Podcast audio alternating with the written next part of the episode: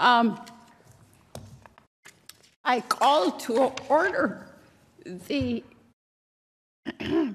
May 11th, 2023 meetings of the Palm Desert City Council, successor agency to the Palm Desert Redevelopment Agency and Housing Authority.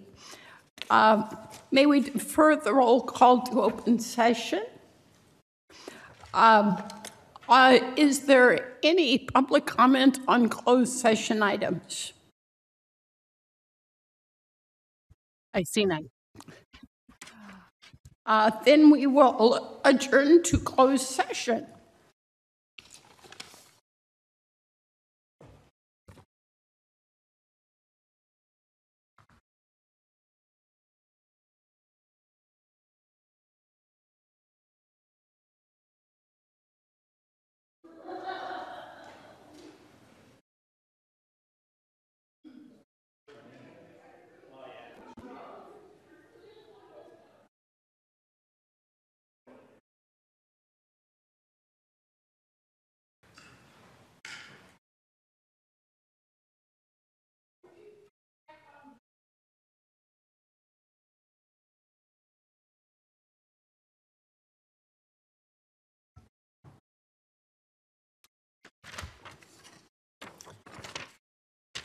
Uh, Good afternoon.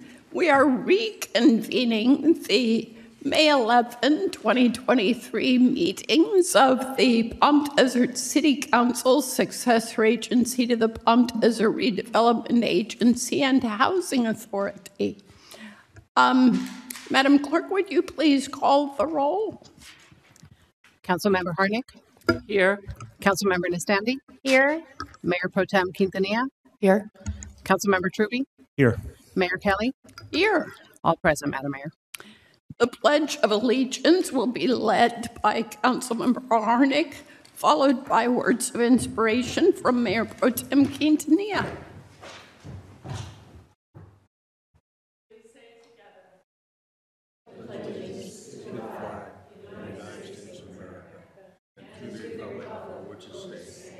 one nation, under God, in liberty and justice for all.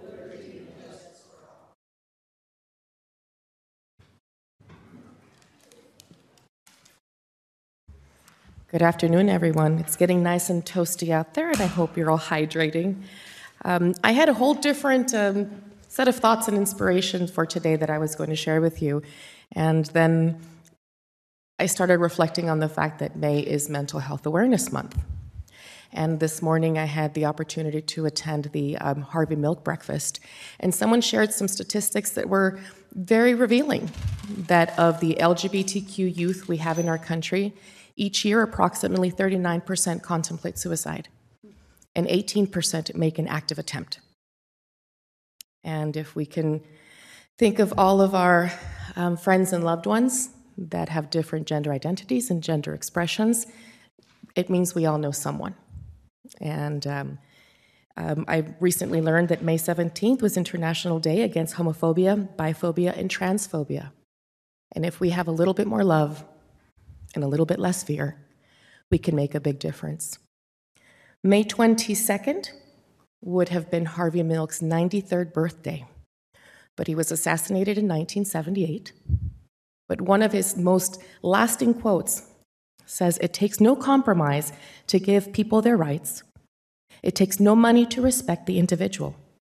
It takes no political deal to give people freedom. It takes no survey to remove repression. Thank you. And thank you. Is there any report from closed session? Thank you, Mayor Kelly. Uh, The, the council uh, discussed the items on the closed session agenda, and there's no reportable action that was taken tonight, or this afternoon, rather. Thank you. Um, I have no awards presentations or appointments scheduled. City manager comments. Thank you, Mayor. Um, I would like to uh, turn this over to uh, Veronica Chavez to provide, for her and the finance staff to provide a quick update on our recent purchase, purchasing policy changes and update council on progress that we're making. Good afternoon, Honorable Mayor, members of the City Council. Um, As you know, we had our second reading of the purchasing policy at our last meeting, and right now we have Sky Garcia here to introduce some of the immediate changes. Sky? Hi, good afternoon, Honorable Mayor and uh, members of the City Council. Sky Garcia, Accounting Technician in the Finance Department. Staff wanted to give an update related to the recent purchasing policy changes that will be going into effect May 13th. Vendors who would like to participate in the city's preferred vendor list will now register on the city's website under the purchasing page. Two applications are now available, one for the construction services and the other for non-construction services. In the first week, we've already received 60 applications. The finance team is looking forward to implementing the new format to assist the teams, team members in completing tasks throughout the city, and additional information will be presented in the weekly admin. Thank you.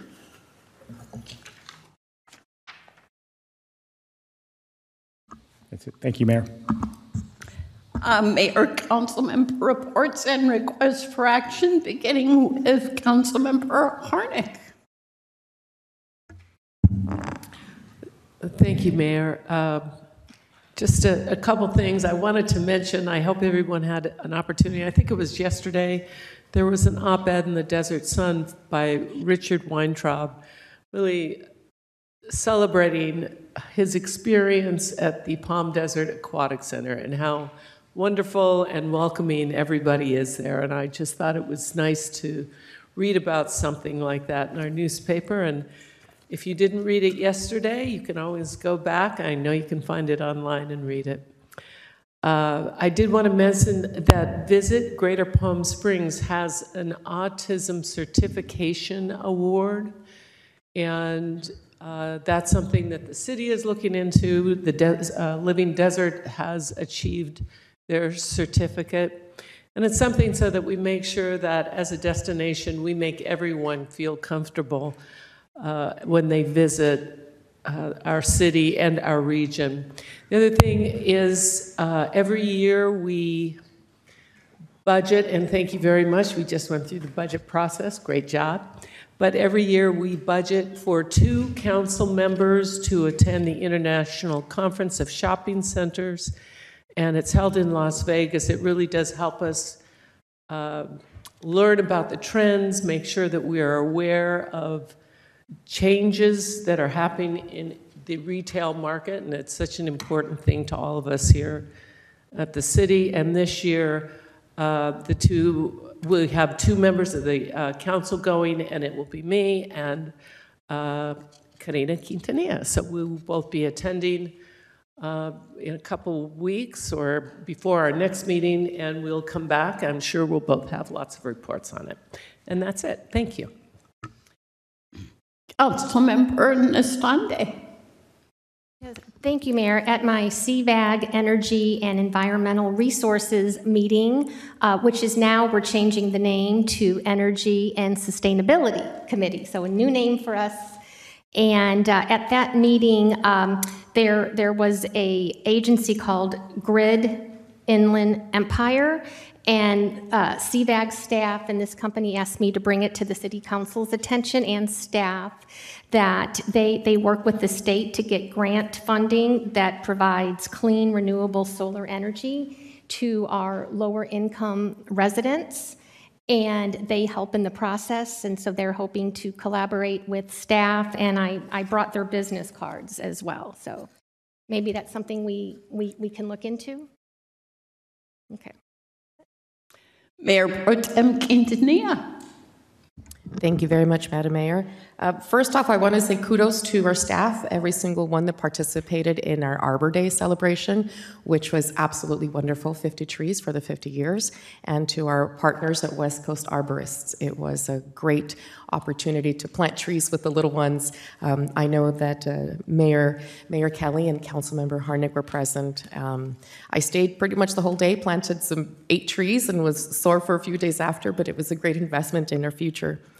In terms of uh, some of my committees, I had um, yesterday, this Tuesday, the opportunity to meet with the McCallum Policy or Education Policy Committee, and I was able to get a little bit more of a debrief regarding the um, open call.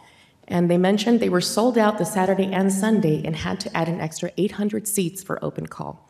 With over 3,000 tickets sold, it really gives a perspective of how many people come to Palm Desert for this variety of arts, and we can only imagine the, the economic impact and the TOT impact because people that come from out of town to visit the, the performers. There will be a choreography festival in November that is already drawing international applicants, which puts Palm Desert on a global spotlight. And um, this has been a, a great, a worthwhile investment for, for Palm Desert because from there, um, we have been able to influence 18,000 students that have received services and have attended 59 performances. I was able to participate at the Artist uh, Council Young Artist Exhibition, again, relaying a lot of these same themes of expression and mental health from the perspective of youth in mixed media, from uh, charcoal to ceramics and all of the works. And uh, with CVAG, the Public Safety Committee met and we discussed um, the Mylar uh, discussion, and it's available on their report. Was page 48 and 49, which I did send to our city clerk, where they state no financial impact for the update for development of a model ordinance can be um, is anticipated should it be covered by public safety or the environmental resource to endorse a regional approach. So hopefully that does give some some guidance as we had um, expressed in a previous meeting. They happily reported that there were less arrests this year for the music festivals. And I was very proud to be able to share that Palm Desert, thanks to our budget updates, have allotted to support school resource officers in our, our middle school and high school. Desert Sands was the only um, district that was present there that had their, their security director to give an idea of what we do and how it impacts, and the other districts either had a representative or were a no show. And as stated, I was proud to be the one um, elected official from Palm Desert representing us at the Harvey Milk Festival. And that is it for me. Thank you. Councilmember Trubee. Yeah, um, just want to report that I was um, lucky to attend the Southern California Association of Governments meeting, which we hosted right here in our city at the JW Marriott last week on Thursday and Friday with nearly a thousand attendees. We were able to showcase our beautiful city, and I want to give a shout out to uh, my fellow council member Jan Harnik, who was so proud to watch her in action as the, unfortunately, was the last meeting, but as the outgoing president of Southern California Association of Governments, and she represented our city as well as you would imagine. So, um, and I'm looking forward to today's agenda. So, thank you so much. Thank you. And just picking up on uh, what Councilmember Trubee just shared. I have been privileged uh, this past year to watch our colleague Jen Harnik uh, as she has led SCAG since I am both a member of the Regional Council and the Executive Committee. And she has really done Palm Desert proud uh, by being an outstanding leader of our entire region and marshaling collaborative enthusiasm uh, for a comprehensive approach to assure connectivity throughout the region and raising the profile of that need to be comparable uh, to transportation as critical infrastructure necessary uh, for our residents. So the respect she has commanded uh, will undoubtedly enhance uh, Palm Desert standing in the future. So thank you.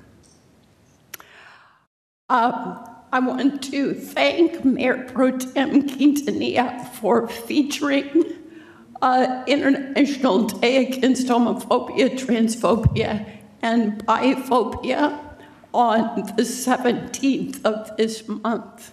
It's an important occasion uh, to remember the commitment of this city expressed in Resolution 2018 09 uh, to stand against bigotry in all its expressions. And uh, a key promise in that resolution assures that we as a city will protect the rights and privileges of every person, regardless of religion, race, nationality, country of birth, immigration status, disability, gender, sexual orientation, or gender identity. And we can all be proud uh, to be a part of a community in which we raise each other up to achieve our highest potential. I have one request for action. Uh, Coffee with the Mayor is always a great occasion to hear ideas from residents. Our most recent Coffee with the Mayor uh, focused on active transportation and all the city is doing to enhance uh, safety for both bicyclists and pedestrians. We shared about our program to assist businesses in offering bike racks. And one of the people present uh, has also lived in Memphis and shared that in Memphis, the program collaborates with local schools that have uh, programs for metal fabrication uh, to encourage students uh, to take on the project of creating customized artistic bike racks of their creation. And uh, so I want to encourage staff to pursue the idea of identifying local schools with metal fabrication programs who might want to collaborate with us to really feature some distinctive uh, local creations through our bike rack sponsorship. Um, is there a, other support for that idea? Yes, Mayor. Okay. Uh, this is the time in the program for the public to comment on any item which is not on the agenda. You may have up to three minutes to acquaint us with an issue of concern to you, uh, which is not on this evening's agenda. In order to comply with state laws that require us to give notice before discussing items, we won't be able to respond in depth, uh, but we may be able to refer something to staff for follow up or give you other brief information that will be helpful. Uh, do we have anyone for public comment on non agenda items? We do not. And have we checked On our virtual participants? Yes. There are no participants on Zoom. Okay. Uh, which brings us to the consent calendar. Does anything need to be removed from consent? I would like to explore um, item M, please. M as in Mary? Yes, I move forward the, um, the consent calendar with the exception of M as in Mary. Do we have a second for that? I'll make a second. Please vote.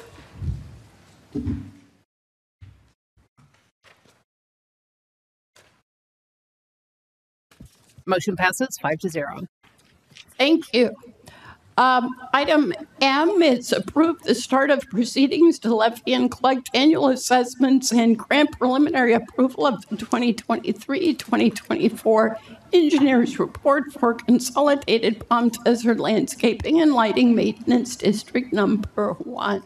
Did you have a specific question to take up, Mayor Pro Tem?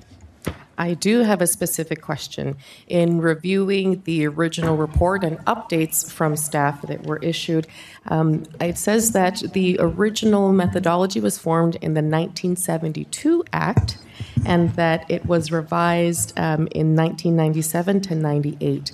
Is there a cyclical review, or is there a, a future time that we may anticipate another review? Mayor Pro Tem Quintanilla, if you're referring to the methodology, I believe it's a continual methodology that's been used. I, I do not recall if we've explored other methodologies. Uh, that's something we could take up with our consultant to look if there is uh, other ways to for the apportionment of of the um, of the district. Perfect. Yeah, again, just wanted to see that it's been quite some time and if it was on, on a cycle so we could anticipate if it would be revised again. Thank you. I appreciate you. Very welcome. Would you like to move the item? I would like to move item M under the consent calendar for approval. Please take the vote. Oh, I'll second it.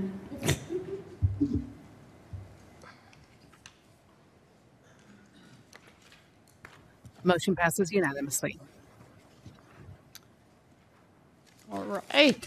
Moving to the action calendar, item 2A is request for direction regarding the wayfinding sign program master plan project. Let's, uh, do we have any public comment on this item? Seeing none. Uh, May we have the staff report? Good afternoon, Honorable Mayor and members of City Council. Lucero Leyva with the Capital Projects uh, Department. During the March 23rd study session, we did go through and explore the existing wayfinding throughout the city um, and then their locations. So, next slide, please. A lot of this information is already in your packet. Um, next slide, please. And next slide. And that's just a picture up there of what we have, again, wayfinding panel-wise throughout the city with the different points of interest. Um, Next slide, please. And uh, based on some of the feedback we got during that study session, uh, the Director of Public Works, Martin, and I came with the three options presented in your staff report. So I'll defer back to the group for uh, comment, direction, feedback. May I just start with a quick question? On option one, would the potential new, would potential new designs come back to council? Would we see perhaps some alternative new designs that we could give re- reactions to? Yes, that would be a part of the process. Okay. So, if I understand correctly, the, under both option one and option two, we would assess new points of interest, how to standardize points of interest. But the main difference is that option one would have a new look, uh, and it would be geared to enhance night visibility and interchangeability. That is correct. Questions? Um, reactions? Councilmember Nestande. Well, I, I, I like the idea of. um, Want to keep those Yeah, can I- I was options gonna up there? Yeah, I, I, I like the idea that we need to have night visibility. And is there a way to have night visibility and keep current option nu- number two? We have Because it not, costs less. we have not explored that to that extent. Okay, so that's just one thing, but I, I, I do like the idea that, you know, we reeva- reevaluate current locations, and, because our, our city is growing and changing, and I also like the idea of having a monument sign on Cook Street. That whole North Sphere is just growing so much, and we want Palm Desert to be recognized, in my opinion. Hey, other thoughts? Councilmember Trubee?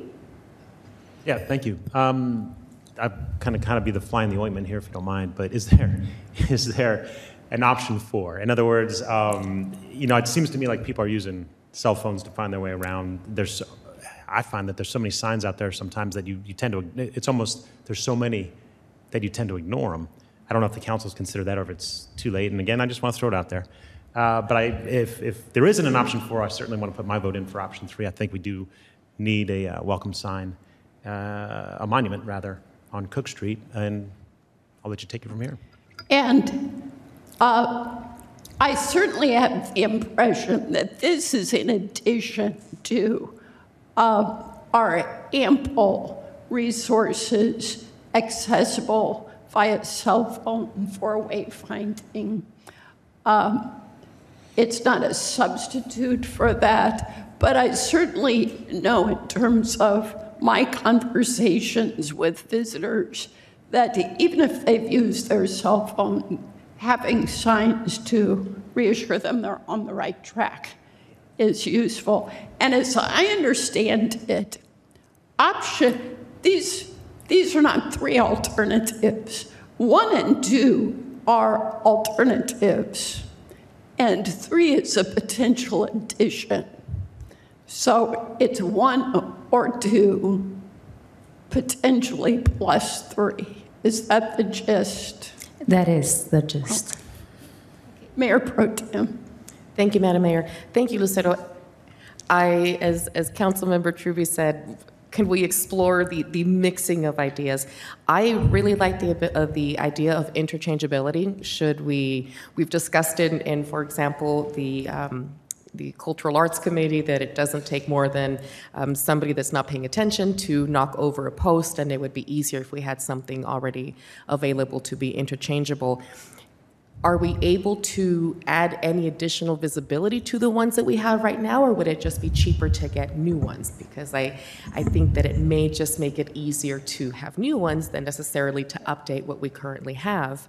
Um, and I think that, that, that that's the key to me interchangeability and visibility, and perhaps maybe delay adding new points if that would help keep our costs down to support having the sixth monument.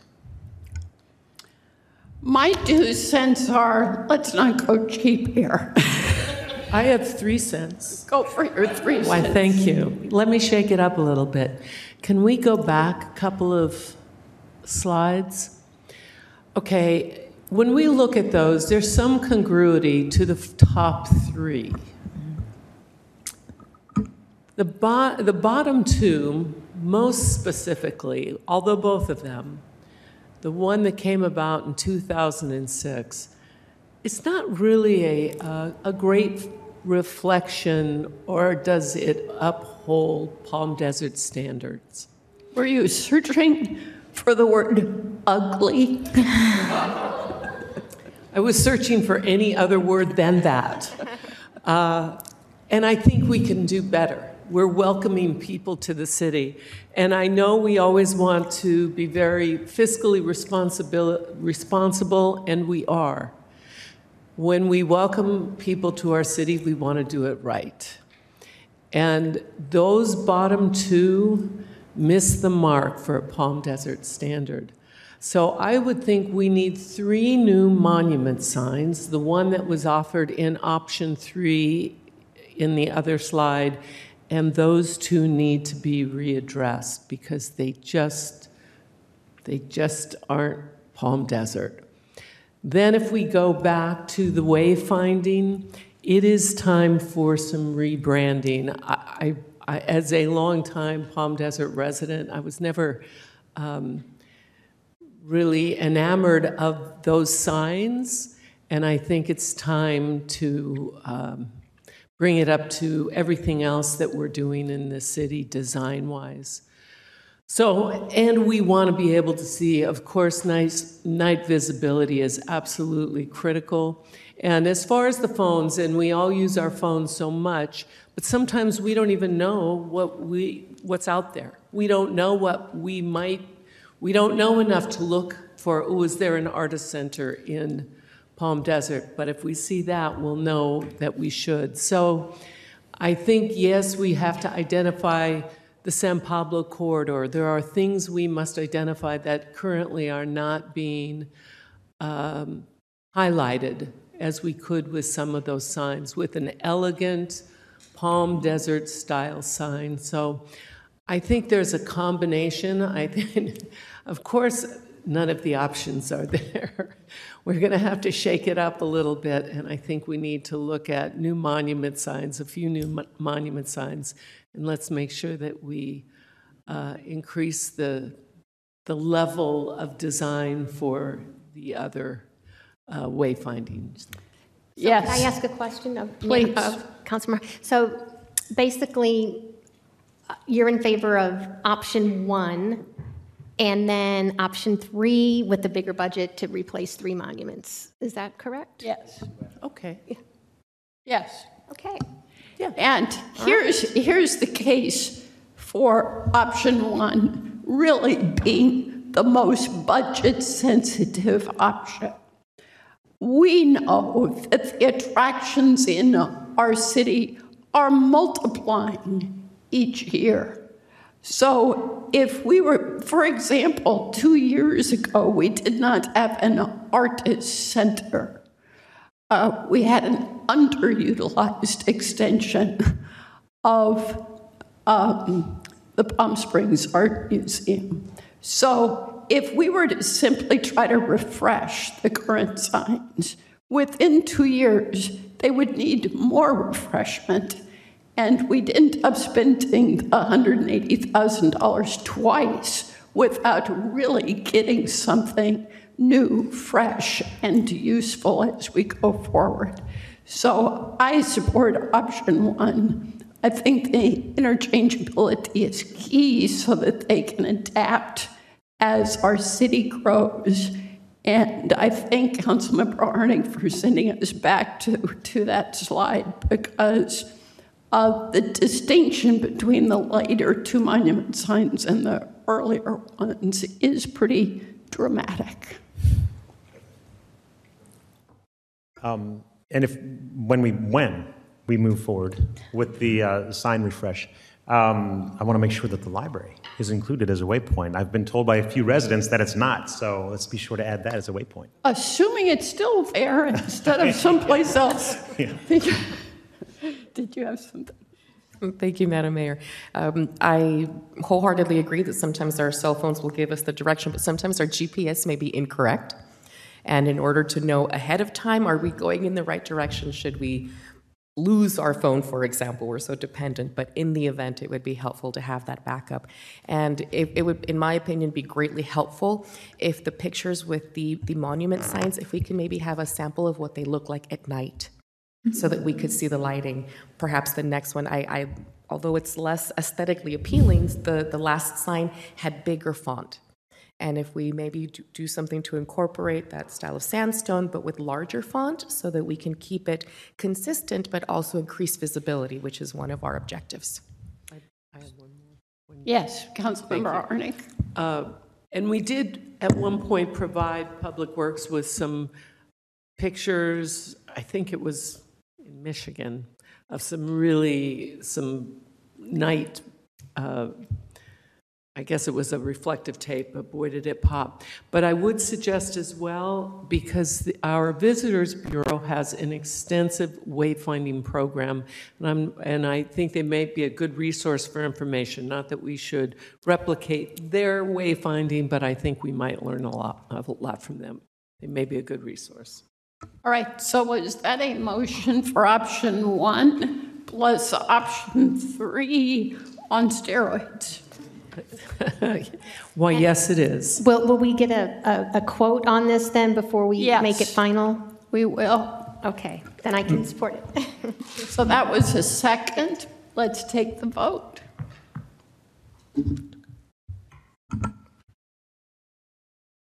Motion passes unanimously. And next, we have a request for direction regarding the Palm Desert Library. Uh, For those of you in the audience, we had an extensive study session on this topic earlier today, going over the history as well as uh, some of the finances. So, Mr. Gary.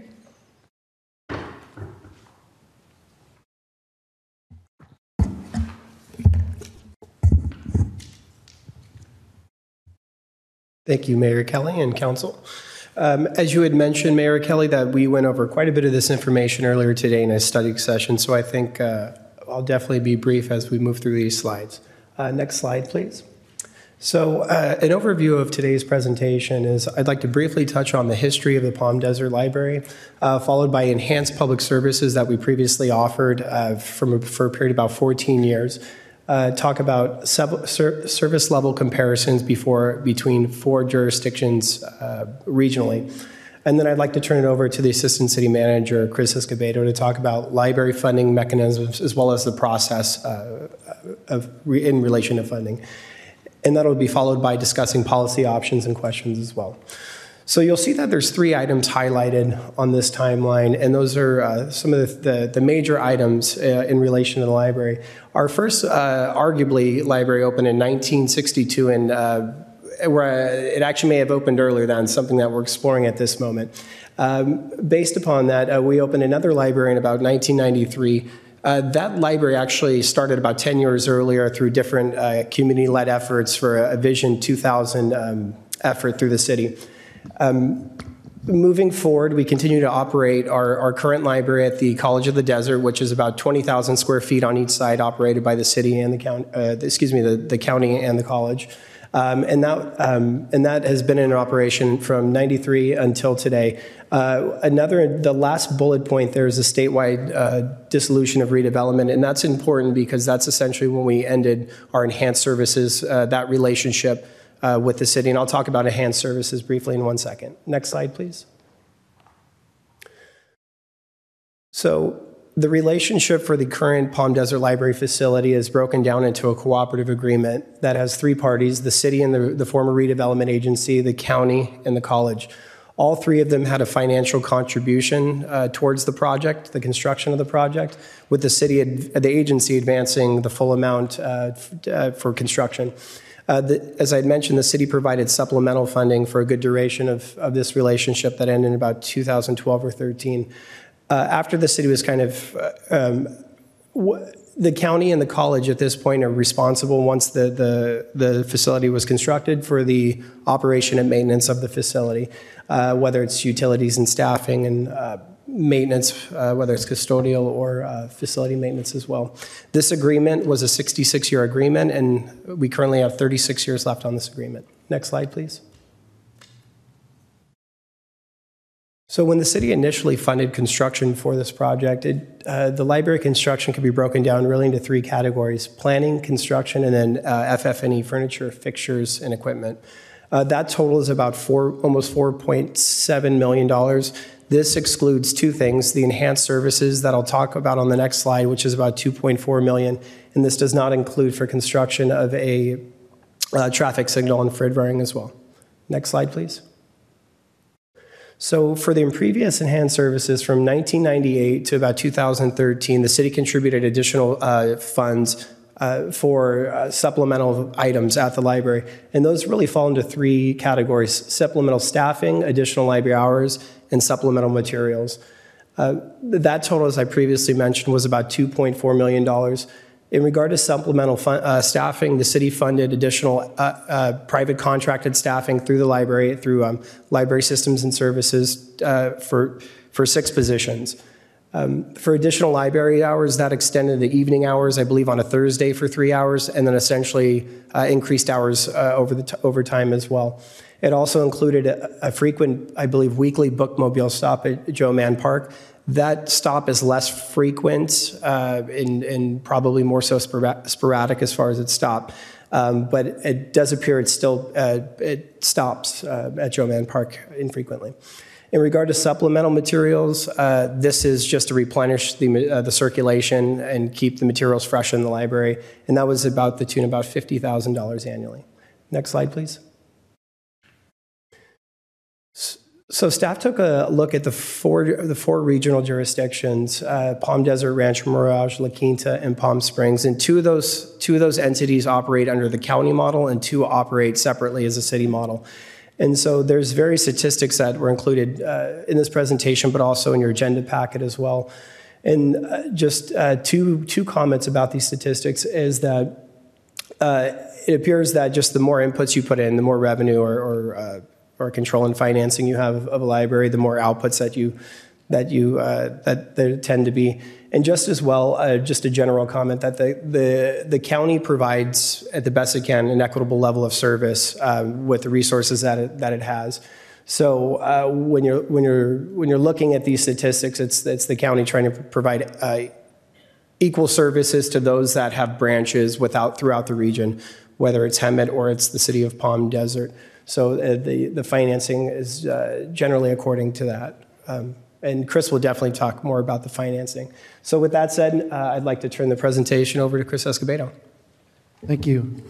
So some brief stats here. Between April 22 through March 23, the library had just over 91,000 visits and total circulation at 190,000. And the breakdown is 66% of the users are adult, 34% are children and young adult. Next slide, please. So, in adding on to what Chris was mentioning with respect to the cooperative re- agreement, at the same time in 93, the city, former redevelopment agency of Palm Desert, and the county created a library district improvement fund where a portion of the property tax would go into this fund for the provision of library services in Palm Desert. So, the, the idea was this funding would go in, the funds would be available on demand for the county uh, for their use in Palm Desert. Next slide. This chart here is a highlight of the financials. The two boxes in magenta will be of particular focus. Uh, we'll start with the left side of the red bar.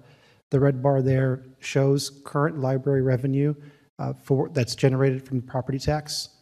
So roughly for this year, the in the county library district fund, there'll be approximately $3.4 million generated. And this is important because in the policy options going forward, whether the council elects to pursue enhanced services with the county or consider conversion to municipal library system, going forward, that would be the future revenue that we would be looking at and the growth thereafter. So the potential revenue that would that would be redirected to the city if it went into the municipal system uh, would be approximately 3.4, 3.4 million. The, key, the word here that, that is key is potential because what we know is if you start the process to go through conversion, state law requires us to look at if there's debt secured against these funds. There's also revenue taxation code issues that we have to look into since we're a NOLO property tax city. And then we have to look at any other agreements that were put into place after the creation of this library district fund in 1993. Next slide. So, in addition to digging into what that number actually means in terms of going forward, we also have to look at the way the current funds have been collected and administered by the county. What we know from our conversations with the county is, again, there's approximately 3.4 million revenue coming in. Uh, they have indicated to us that the cost to operate the facility is 1.45 million. There's a delta there, so we need to explore where the where the delta is going, where it's sitting, how it's been utilized. And why the discovery has been difficult is because the county pulls the funds together of all library districts into one fund, so they're not separated out specifically for Palm Desert. In learning this, we have been working with the county and have made the request of both the county executive office as well as the auditor controller that to, to review these funds so that we can get the true accounting of the number. Next slide. Briefly, I'm going to highlight the process to going into conversion to municipal and then go into the, the options. So if the council considers withdrawal from the county free library system, a notification would have to be provided to the Board of Supervisors. The Board of Supervisors would then circulate it to the assessor, auditor controller, and Board of Equalization. In that notification, the city has to indicate whether or not it intends to purchase the facility in the land. Uh, and at the same time, too, the city would have to remain in the system until either uh, a date is determined in this negotiation to, to acquire the property or July 1 of the base year. Next slide. So July 1 of the base year, uh, the soonest if the soonest that could happen would be July 1 of 2024 or July 1 of any other successive year. Um, and essentially, we would commence the process of negotiation with the county on that funding we, we do need to do some homework in terms of the actual funding and numbers that are in there. Uh, at the same time, we would we would continue the review of all the different taxation issues that we've learned in the, in the recent days. Next slide. So brief timeline. So option one, uh, if the council elects to pursue a withdrawal, we have to provide the notification, uh, begin negotiations both with the county and the college uh, for interim service delivery as well as the land and its use, negotiate the, the funding as well as seek input from the community on program and service levels, and in particular look at the staffing model of how the city would operate it going forward and the assessment of that facility. Next slide. Option two is more expedient. Um, In recent meetings with the county, they have been more than willing to work with the city, throwing out several suggestions about enhancing services. We've learned that they have improvements planned for the facility, as well as uh, thrown out the idea of partnering with the city to construct a new facility. Um, Option two, we, we would uh, commence immediate input meetings from the community to see what the service enhancements would be. We would then turn that, bring that back to council to request a proposal from the county uh, and negotiate with them the, those program enhancements as well as any building improvements needed. One key thing in all this uh, discuss, discussion is uh, there's definitely a need in both options to hone in on the funding as well as negotiate a different accounting of, of the funds. Next slide. That concludes our report. Uh, We're happy to uh, answer questions and be available to council uh, in the discussion of one or multiple options.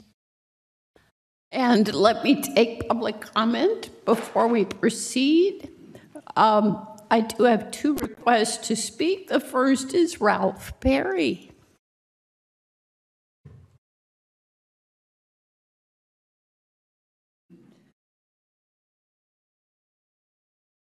And you, you know the drill. You have three minutes. Oh, three minutes, okay. All right. Do I have to say my name and address? Sure. Okay, Ralph Perry at 39240 Desert Greens Drive East, Palm Desert 92260. Welcome. Pardon me? Welcome. Oh, thank you. All right. Um, okay, so I come before you today to speak about the Palm Desert Library. I am proud to be a member of the Parks and Rec Committee. The library comes under Parks and Rec. We have been talking about the library in our committee for almost two years now. Also, there has been informal discussions among officials in the city. We have formed a new library subcommittee to assist the city. If you enter the library now, the right half is the Palm Desert Library. It's a, it's a wonderful facility. On the left half, you will see a wall of opaque sliding doors that is closed off to the public. We have been told that the College of the Desert is trying to determine what they're going to do with that space. That left half, has been sitting vacant. It has air conditioning and lights on while empty. It's a beautiful facility and has been sadly unused for years. Our vision is for the city of Palm Desert to assume control over the entire library. This would be similar to the Rancho Mirage Library. Palm Desert's library could be turned into an amazing experience. To begin, we would greatly increase the community meeting space in Palm Desert. It could be an attractive location. It could be an attractive location to meet away from the office for many businesses, nonprofits, group study, community gatherings, and get-togethers. There is plenty of parking. Our dedicated friends of the library, volunteers, could have a bigger shop with more room to operate. Right now, they're really squeezed in. They have no room. Uh, there would be an upscale and relaxing coffee bar for refreshments. There would be more room for larger small groups for storage, books, and materials, more room for library administration, for college students, the public, and for young people. It would increase the use and comprehensive services the library offers to the community. It would become a focal point, a proud shining star in the city of Palm Desert. Thank you for listening and thank you for your time. And thank you for your service on the Parks and Recreation so much. Committee. Uh, next is Paul Murphy.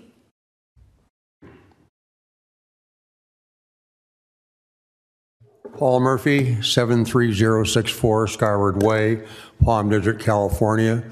I'm chairman of the uh, subcommittee for the Park and Rec Commission of the library.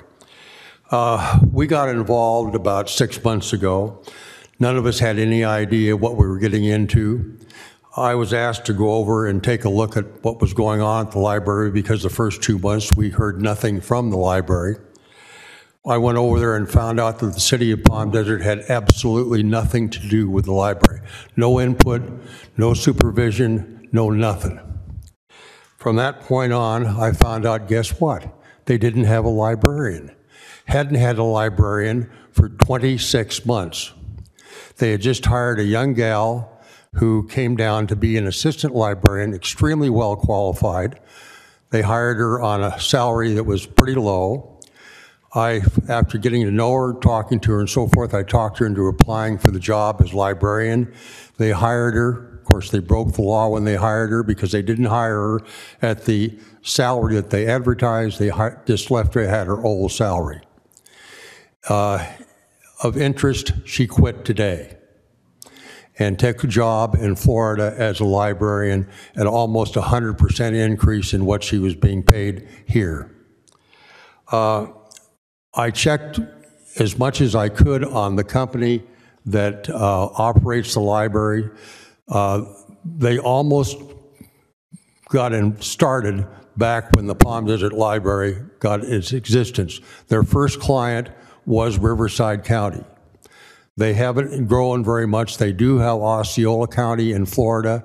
That's it, plus two libraries in uh, Ventura County. I talked to people who had been in the- their system in Ventura County. Very, very uncomplimentary. Uh, Obviously, the library is not being operated the way it should be operated. Uh, Now is a wonderful opportunity, I think, for us to step in and try to have some input as how the library is going to go forward, because there's no management over there now, and I can just see the same thing happening all over again. Okay, uh, I would, one last comment. There's a lot of changes in the library industry, and I think that maybe you ought to ask our committee to study the future changes in the library operations and make some suggestions. Okay, thanks. And thank you for your service as well. Any other public comment on this item? If not, then let's hear from the council. Councilmember Trubee. I know we, we covered a lot of this at the study session, so I'm glad you all came up to listen to us here. Uh, that's on the agenda, and we can talk about it and have input from uh, the general public. Thank you. Um, so there's a couple things, and I think I want to first applaud the two Chris's for putting together a good report in short time. Um, you, you know, you, you covered a lot of answers that we didn't have uh, really answers to when I was just digging on my own. So thank you so much. Um, you went going back to one of the previous slides. Uh, we saw that there's 3.4 million dollars coming in, uh, or rather, I'm sorry, Riverside County is collecting from Palm Desert residents 3.4 million dollars on behalf of library services, and yet we're receiving 1.2 million in service. That's their budget. So there's 2.2 million dollars that we aren't seeing the, really the direct benefit of right now. Um, I think before we, and I know you're going to ask us for, or we're going to be asked to provide directions to staff. I think that's one of the main things we need to decide. I think we're, we're really in the preliminary stages of uh, this process. And I think before we move forward, we need to find out exactly how much of that 3.4 million we'd be entitled to. That'll give us a better idea of how to, to proceed moving forward. So I think for, for today, um, it may just be a sort of a continuation of study. And that's definitely one of the main answers we want to find. Um, just as a general opinion, you know, general thoughts, this is a five star city. I mean, I've lived here 30 years.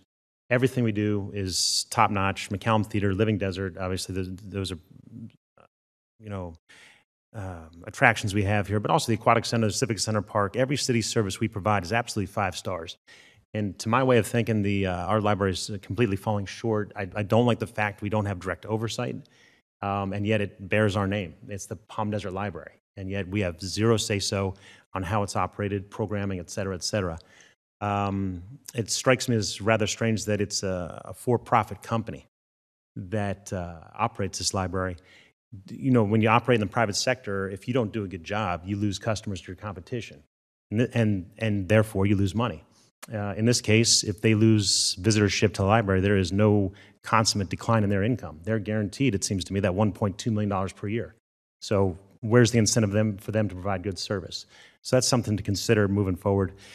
Um, I know throughout, you know, kind of being on the Parks and Rec Committee and kind of taking up this cause, that over the last year they have lost about not just our librarian today, which was bad news, but we've they started out with about 25, 25 or 26 employees. In the last year, they've lost six, five to six of those employees without having been replaced.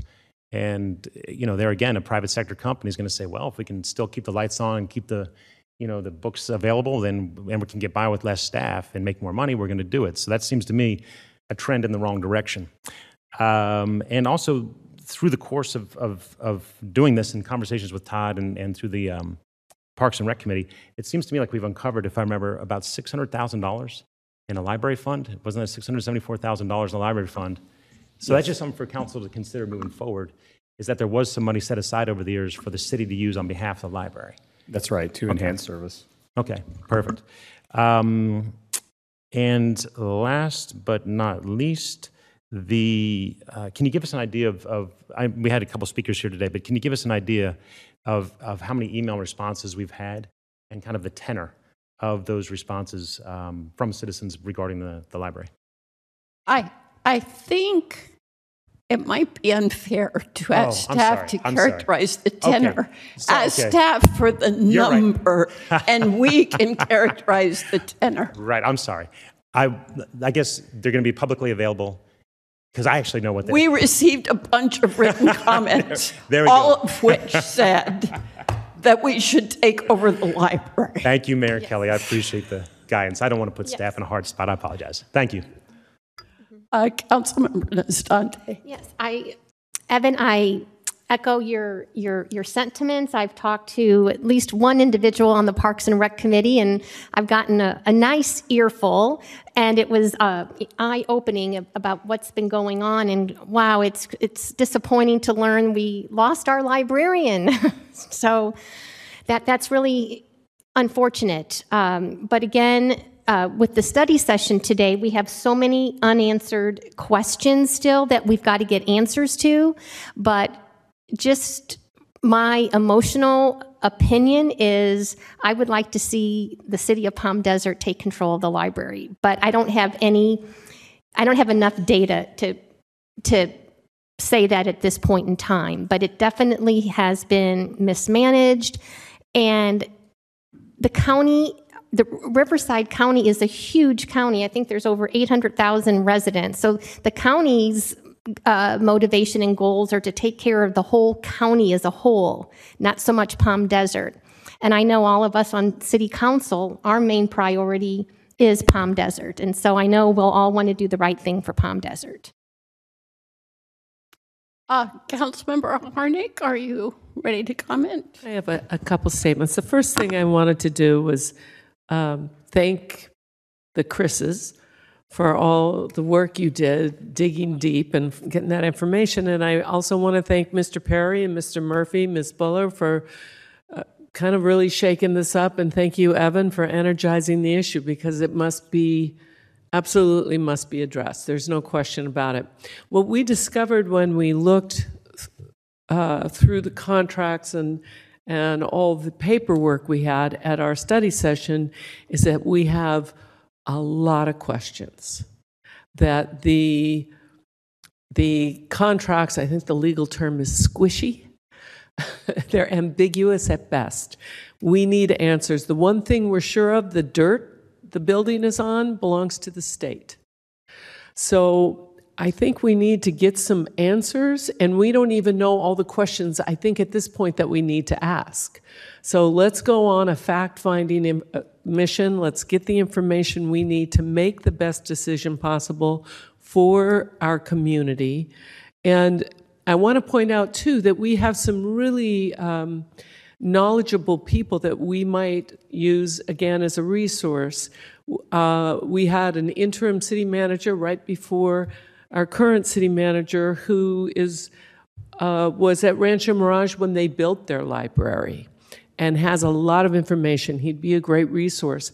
The librarian who was at the um, Palm Desert High School for a couple decades also lives in Palm Desert. So we have some people who will be able to provide us with information, direct us to find the information we need to make the best decisions. And uh, I, you know, certainly we need that information so we we can make the decision that we won't regret. We won't look back on and say, "Oh, gee, I wish we'd known that." So uh, let's get the facts. Uh, let's make a, a very well informed decision and let's do what's best, again, for our entire community. Those are my comments. Thank you.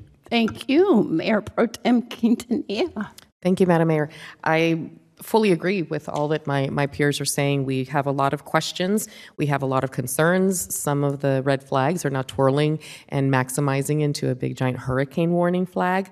And um, I have definitely been concerned when I go in and see this gigantic vacant space where we are paying to heat it, cool it, and light it, knowing that we are using the library as a cooling center and that we're wasting half of the resources to cool an empty building is, is heartbreaking and fiscally irresponsible.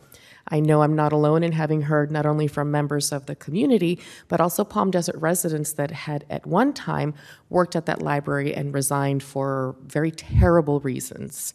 I have heard from I've heard from uh, elected officials in different cities that have said, Have you had similar things? And they actually had worse, which again is neither something to share or, or repeat, but these are serious concerns where we have no oversight.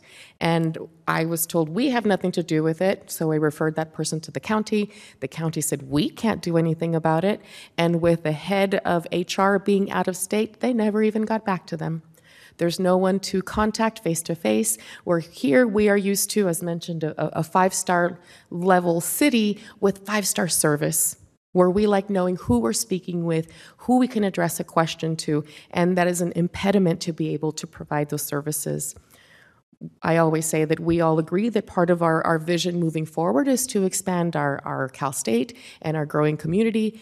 And I, as of yet, don't see that there's anywhere else that a library is being planned. So we have to invest in maximizing our future with this library, knowing that there has been a disrepair in the equipment that's there. You go by and there's one, if not both, of the printers that is not available. And for those of us that don't have a printer at home, that, that's a disservice when you go there and you can't print. When you go there and they say, oops, we don't have today's newspaper. The Desert Sun delivers automatically. Why don't you have today's paper? Even if you don't get the national ones, how, how do you not even have the local ones? So we see more and more and more concerns our residents have spoken clearly that we, we need to move forward in finding a resolution where we can manage this in house. In looking at the two different options, um, I think option one gives us a lot of perspective as to um, how to just manage it in house. And again, finding all of the questions that we don't even know to ask because there's so much we don't know that we don't know. And in terms of option two, it's a nice thought, but for me, it would have to include getting rid of that company. To me, that's non negotiable. And moving forward, is that something that could even be the first thing and to tell the county, take your time and figure out the numbers, but is there any other entity? Is there as we're looking at um, La Quinta or Rancho Mirage, is there a way to adapt their model or, or, expand those services so that we can eliminate such a dysfunctional entity that has become something that's ruined our library? All right, let me try to pull this together and uh, suggest direction for today. It's pretty rare that we get lots of public comment on an item before a meeting and it's all on one side. And that happened with this issue. There is no one who has stepped up to be an advocate for the status quo. who has said, Boy, you guys sure have a terrific library. Don't you do a darn thing. So I believe this council uh, has heard the outcry and that there is substantial sentiment on the council to choose a new direction. Uh, in the time when this current arrangement was put together, the cast of characters at the college and at the county were familiar. There was a deep level of trust. We're now in an era when the cast of characters, both of those places, changes with some frequency. So even if very exciting promises were made, it would be difficult uh, to count on those being kept unless we had an employee who was assigned full time uh, to monitor uh, the keeping of those promises. So I hear sentiment uh, to go in a new direction. We've also emphasized that we need more facts before we can formalize that sentiment. And I will itemize a few things that uh, strike me as key. Uh, first, as Councilmember Trubee mentioned, the amount currently allocated from property tax toward library services is roughly 3.4 million, with 1.4 being spent on operations. We heard in the study session uh, that there are two other pots beyond operations to which this money allegedly goes, one of which is to support uh, countywide operations, which we do utilize through book exchanges, the uh, other of which is an account to recognize the depreciation of the infrastructure at the current location uh, so that it can be replaced when necessary. So, a first key question is can we get access to that third pot? What's in it? And can we get access to it as we chart our next chapter? Uh, a second front that I think would be helpful is sample operational budgets uh, from comparable libraries to what we're anticipating. Um, we are a contractor city. We strive to utilize partners. A good example is our collaboration with the YMCA to operate the Aquatic Center. So, a front upon which I would suggest we need some exploration is how can we maintain that character as we chart a new direction uh, for the library. We don't want to end up uh, with another for profit arrangement uh, that bilks us without producing good uh, services for residents. But is there a way to preserve our contractor status without greatly enlarging uh, the city staff? Uh, we need some preliminary assessment of what the capital needs are at the current location. I don't think we want to negotiate to take it over only to discover it has $20 million of deferred maintenance. Uh, so we need some way uh, to understand the infrastructure needs at that location. And lastly, I would mention, uh, particularly uh, given Mr. Murphy's comments, we need a strategy to prevent further starvation of our library uh, during the 18 months or so it's going to take us to get from here uh, to a new chapter.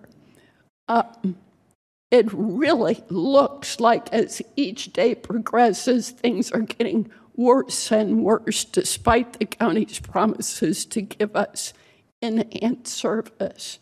Uh, so I would ask for some strategy to address that 18 month period. Uh, we have a superb subcommittee uh, from Parks and Rec, and I would ask uh, as we give direction today uh, for the council to invite me to seek out further appointments uh, to a task force. So that- invited. that would include our core subcommittee from Parks and Rec, include some representation from the council, and include some of this expertise from the community that's bubbling up uh, through all of these comments that we are receiving. Uh, so, my suggested direction for today is to indicate we are inclined uh, toward option one, dependent upon further research, uh, including what I have itemized as well as what everyone else has um, requested in the study session, uh, with direction to the mayor to bring back a suggested task force for appointment. Would someone like to move that? yeah. Um, that's a perfect outline moving forward. Very well thought out. Thank you, Mayor Kelly. Excellent. Um, I do That want. was, that was emotion. Uh, well, that almost emotion. I just want to make one more comment that I forgot to mention during the course of these discussions: is that we have a very robust and committed and active uh, Friends of the Library group. That, despite all the constraints that are put on them by the by the uh, Riverside County Library System and and everything else, are still the most successful by far Friends group in the Valley. They raise a lot of money, and and one thing I forgot to mention is they raise 50, somewhere in the neighborhood of forty to fifty thousand dollars a year. And you know what they've, they've been asked, they've been tasked with providing more of the services that should, instead of going above and beyond the services already existing, they're being asked to fill in what LSS is falling short. So I would ask that somehow we reach out to the, the Friends group and have them involved moving forward uh, towards policy. Thank you. Absolutely.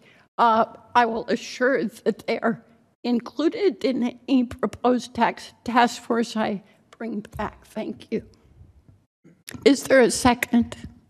I will second the motion. Are we ready to vote?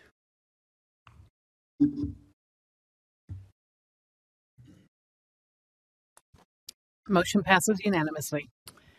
And again, thank you to the Parks and Rec group uh, and to our liaison, Councilmember Trubee, and to staff and all the members of the public who have brought this issue forward. Madam Mayor, may I request a small stretch and comfort break before we, Oh, before of we dive into the next one? Of course. Let's take 10 minutes. Please be back. Oh, heck, be back at 525.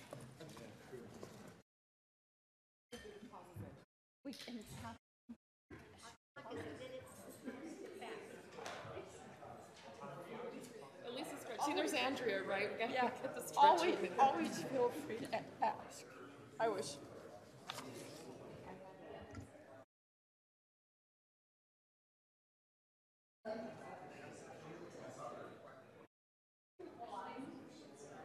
and current revenues can keep up with.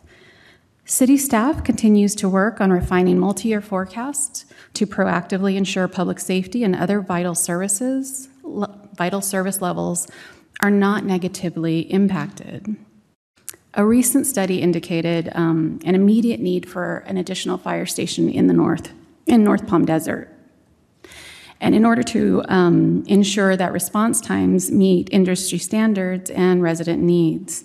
As you know, that station is currently in design.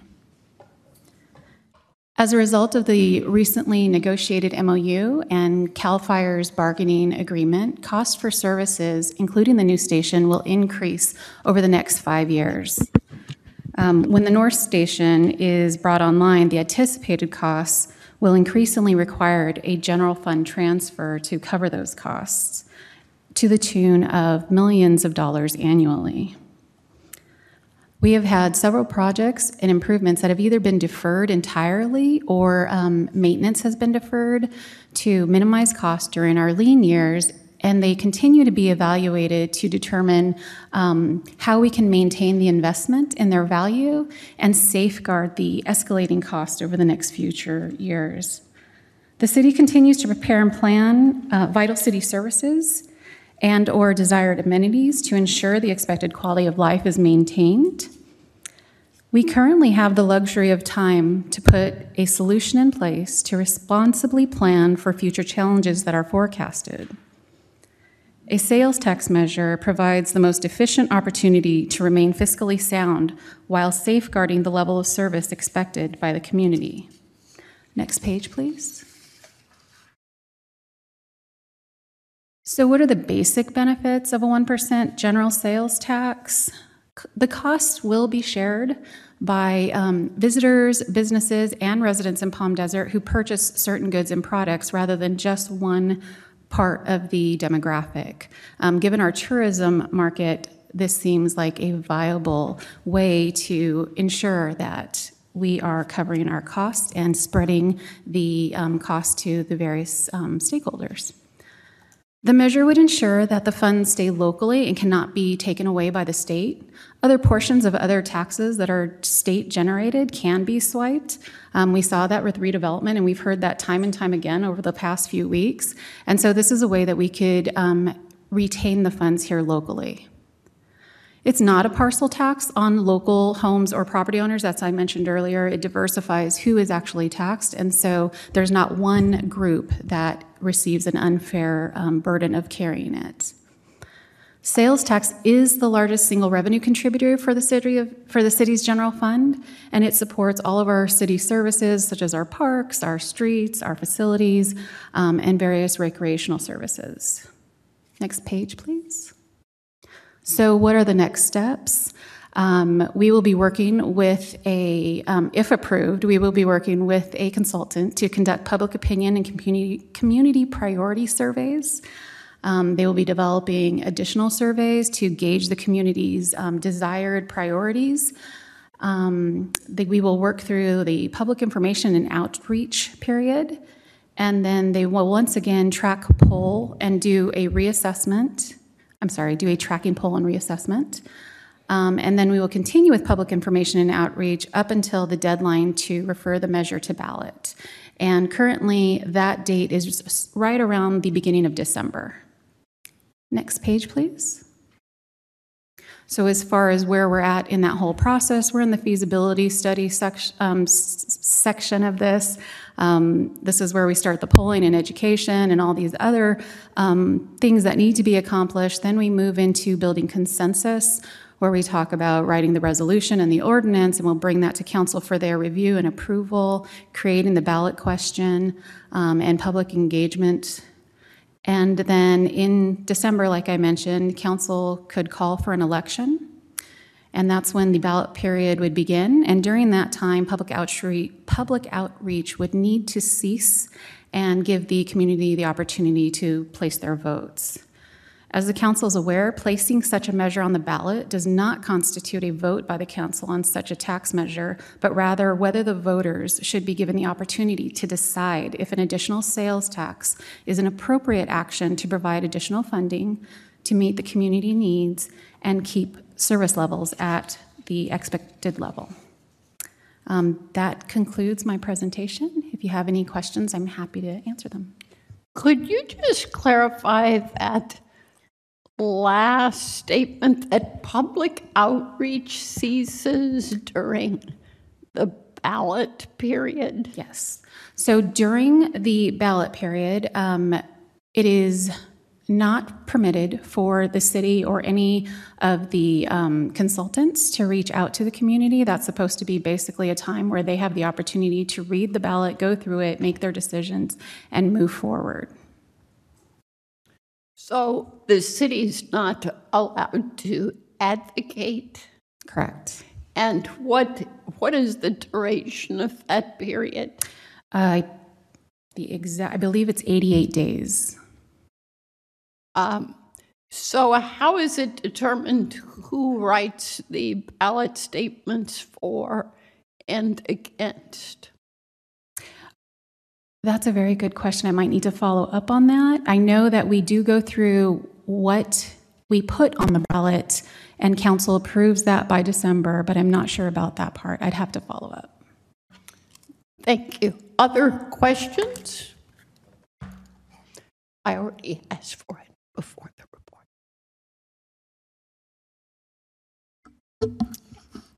I have one other question then, and, and Mayor, you had mentioned something to me.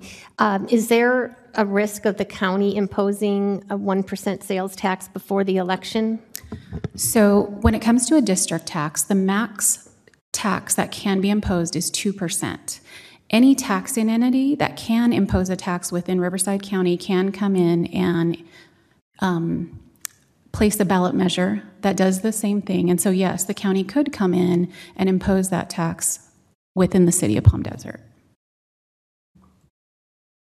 Okay, so my question is, so the county could have a ballot measure as well, that, and then they would get the, the proceeds instead of us? I apologize. If they put it, put, let me think. If the county puts it on the ballot measure before we do, they essentially would beat us to the punch. Um, if they do it at the same time and both of them are less than the 2%, um, then both could potentially um, have their 1% if that's the number that they're using. But if one puts more than the other, it could reduce what the city has access to and reduce our ability to retain those funds locally. Councilmember Trubee and then Mayor Pro Tem. And just to be clear, the, the county would have to follow the same exact process as the city does, just like you spelled out. Correct. Okay. Mayor Pro Tem? Thank you, Madam Mayor. In terms of the um, public outreach and engagement, is this something that could possibly be fulfilled through our Civic Engagement Committee, as these are people and members of the community that know that part of their involvement has been designated to engage with residents as an additional component to our um, structured series of outreach? Um, the proposal here would be to, to bring on a, a, professional firm that does this so they can let us know if there's any concerns they see that the council needs to know about, um, if there's any further advice that they're gleaning out in the community. Um, and they are actually positioned that this is what they do is they help city councils understand what the political environment is out there, what the appetite for uh, putting a, a, tax measure out there for a specific use. Uh, in this case, it would be a general use, but we would make make the case that it, the money is being planned for for public safety. So they they have an, an area of expertise that we believe the council needs in order to make an intelligent decision on the ballot language. Could I get clarification about that 2% that you referred to? I had the impression from the staff report that the 1% which the city currently receives, known as the Bradley Burns local sales tax, counts toward the total 2% which can be uh, paid to local taxing entities, either the city or the county, leaving only 1% uh, to be claimed by either the city or the county. That is actually incorrect. The 1% Bradley Burns comes out of the seven and three quarters percent total. Um, on top of that, we are permitted up to an additional 2% on top as a district tax. For instance, in Palm Springs, I believe their total tax is 9.25, so they're on the higher side of that increase. Great, thank you for that clarification. You're welcome. All right, other uh, comments from council? Mayor Pro Tem? Thank you, Madam Mayor. We've gone through such a very extensive and detailed budget process, and just as the city has assessed our, our financial health, I think that I look forward to finding out more of what a, um, a research firm would provide because we know that our residents are also looking at their financial health. And with fixed income staying fixed and cost of living going up, this would impact um, everyone disproportionately. Now, I know that this also would, were to be offset by those visiting the city. We, we need to look at. Um, in my opinion, if there would be a potential to to stagger, or if we could write it into the language to say, you know, half a percent the first year and increment, you know, maybe a full percent after. That way, we can um, maybe soften the change a little bit, or does it have to go straight to one percent? So, as I understand it, the full amount needs to be approved um, when it's requested. Any increase would have to go back for vote. Um, the council does have at its discretion to cease receiving the sales tax in the future if at any time it's determined it's unneeded. Um, that doesn't typically happen given the way expenses rise, but that they do have that opportunity. I don't see others eager to speak, so I will speak. Uh, I think it's an amazing credit uh, to our long serving staff, uh, such as Veronica and others, and the past leaders of this city, that we have been able to deliver the five star city services that our residents have come to expect without crossing this bridge sooner. Because when you look at uh, page 2C8 in our packet and you look at all the cities in Riverside County already at 8.75%, um, it's clear that what we've accomplished up, up to this point in history is very, very commendable. Uh, but it's also clear from our recent study sessions that if we want to keep the excellent public safety, uh, the four minute emergency response time that our residents expect and deserve, we must find a new source of revenue out of all those that we've looked at in study sessions, this is the least onerous because it invites our visitors uh, to carry the hardest part of the load uh, rather than our residents. It's well to remember that food and medical services are exempt from sales tax. So, in those respects, it's not going to pinch those who are uh, struggling most. And I think we stub our toe without really stepping forward if we think about um, half a cent one year and um, you know a half a percent one year and half a percent the next year because no one's going to make a decision about a purchase based on whether the sales tax is 8.25% or 8.75%. Uh, so I think it is time to take the next step as recommended by staff in this report uh, to engage real professionals who know how to sample the public and uh, determine a public response on this issue so that we will be as best informed as possible as we contemplate the further steps. Yes, Councilmember Harnik. Thank you, Mayor. And thank you for bringing up the food and medical because those are things that are not taxed. And this will not touch them, nor will it touch rent. Uh, so those sorts of items won't be impacted. And I also agree with uh, the stubbing the toe analogy used to describe the half a cent and then half a cent more.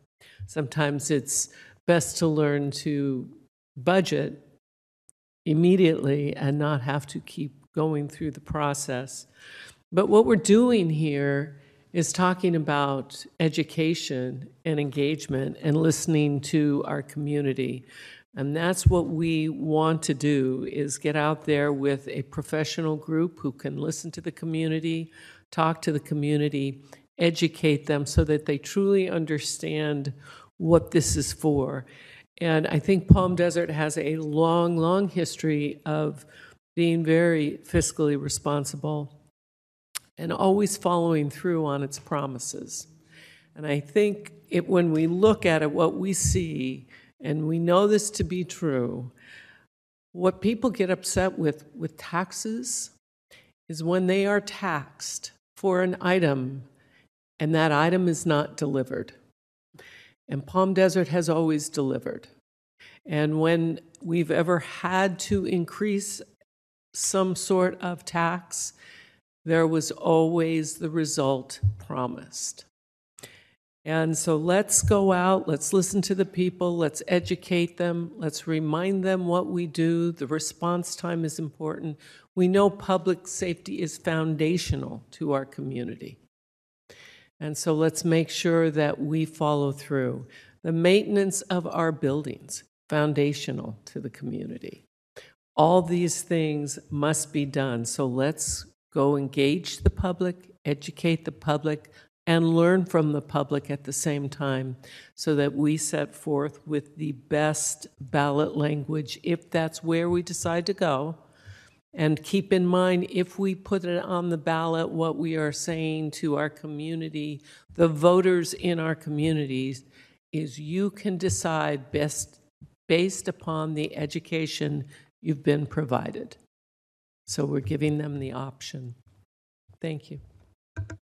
Uh, Councilmember Nestande. Yeah, I was just going to, um, what, one of my concerns is that what happens 10 years from now? Is a future city council going to be contemplating raising sales tax another 1%? My, my fear is the more we raise taxes over the years, it, it just gets higher and, and, and, and higher. So, like in 10 years, they're like, oh, well, 11% isn't so bad. So, that's the only issue that causes me to, to pause is, is the, the raising of taxes. Yes. But I understand what everybody is saying, and um, we, we need our, our fire response time. Um, I just wish there was another vehicle of another source of income to get us there, and I haven't seen anything that gets us there. So this, to me, this is the the best of the options. And what I would point out to assure you is in taking this step, we're the last, almost the last to raise taxes as opposed to the first. And uh, I would say it's incumbent upon us to make the right decision for today. And it's incumbent upon us to stay engaged and make sure the council of 10 years from now makes the best decision for 10 years from now, uh, whatever that might be. Other comments before uh, I solicit a motion? Actually, Gina's comment kind of stirred a thought. Um, I just would urge us to use caution moving forward. I mean, it sounds like this might generate an additional $26 million a year. And just to maintain our sense of fiscal responsibility, I think there's a tendency in households sometimes, hey, I got a promotion, I got a new job, I'm going to go buy a new sports car, or something you really don't need. So living to your means or maybe beyond your means. I just hope that we still keep a, a strong eye, if this passes, on uh, fiscal responsibility, strong reserves, et cetera, et cetera, and don't go buy sh- a lot of shiny new toys. Besides the library. Thank you. Excellent point. Excellent point. Um, Councilmember Harnik, did you want to move to uh, top staff's recommendation? Yes, Mayor, I would like to move staff's recommendation. I will second that and let's vote.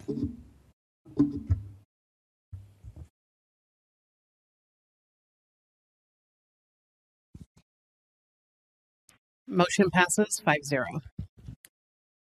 Item 2D is the introduction of an ordinance amending Chapter 12.04 of the Desert Municipal Code regarding encroachments and excavations. Good evening, Mayor, members of the City Council. Uh, This particular item um, is an item to introduce an ordinance to amend Chapter 12.04 of our municipal ordinance uh, as it relates to encroachment permits and excavations within our public right-of-way. Um, In the report, we've outlined um, the various updates that are being proposed.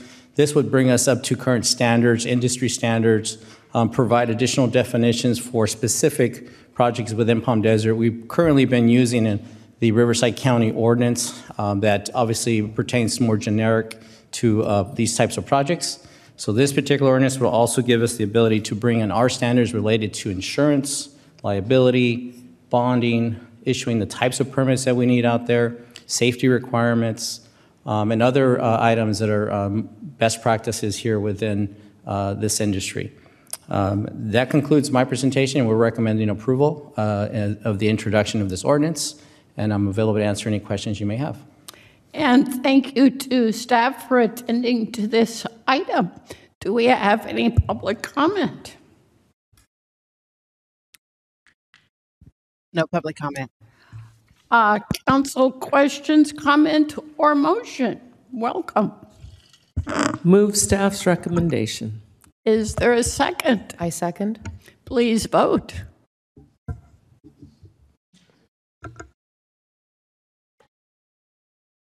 Motion passes unanimously.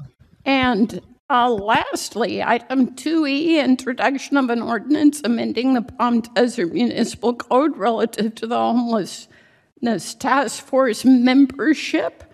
This includes one cleanup item and a recommendation uh, from the task force to include a member who has lived experience. Mr. Mejia. Honorable Mayor and City Council, uh, you basically summarized it, but during the Boards and Commission bylaw update, the Homelessness Task Force was inadvertently set to its original configuration, and the proposed ordinance would correct the membership to its current configuration.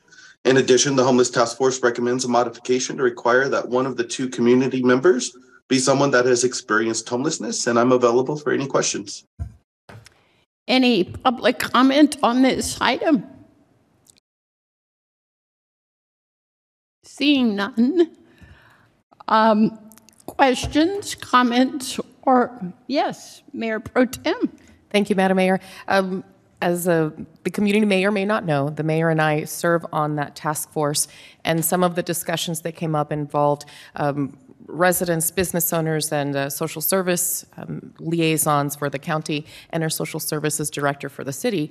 And the conversation came about that we can be full of all of our goals and wishes and happy thoughts, but if we're not incorporating somebody with recent experience, we may be missing some of the we don't know what we don't know, or some of the current obstacles, and dispelling some of the myths in order to make the change much more impactful. So I'm, I'm happy that that recommendation was made from this group of individuals that have a very deep desire to make impactful and long lasting change. And are you happy enough to move the item? Yes, I motion to approve. Second. Please vote. Motion passes unanimously. And that is our final item for this evening, so we will be adjourned by consent.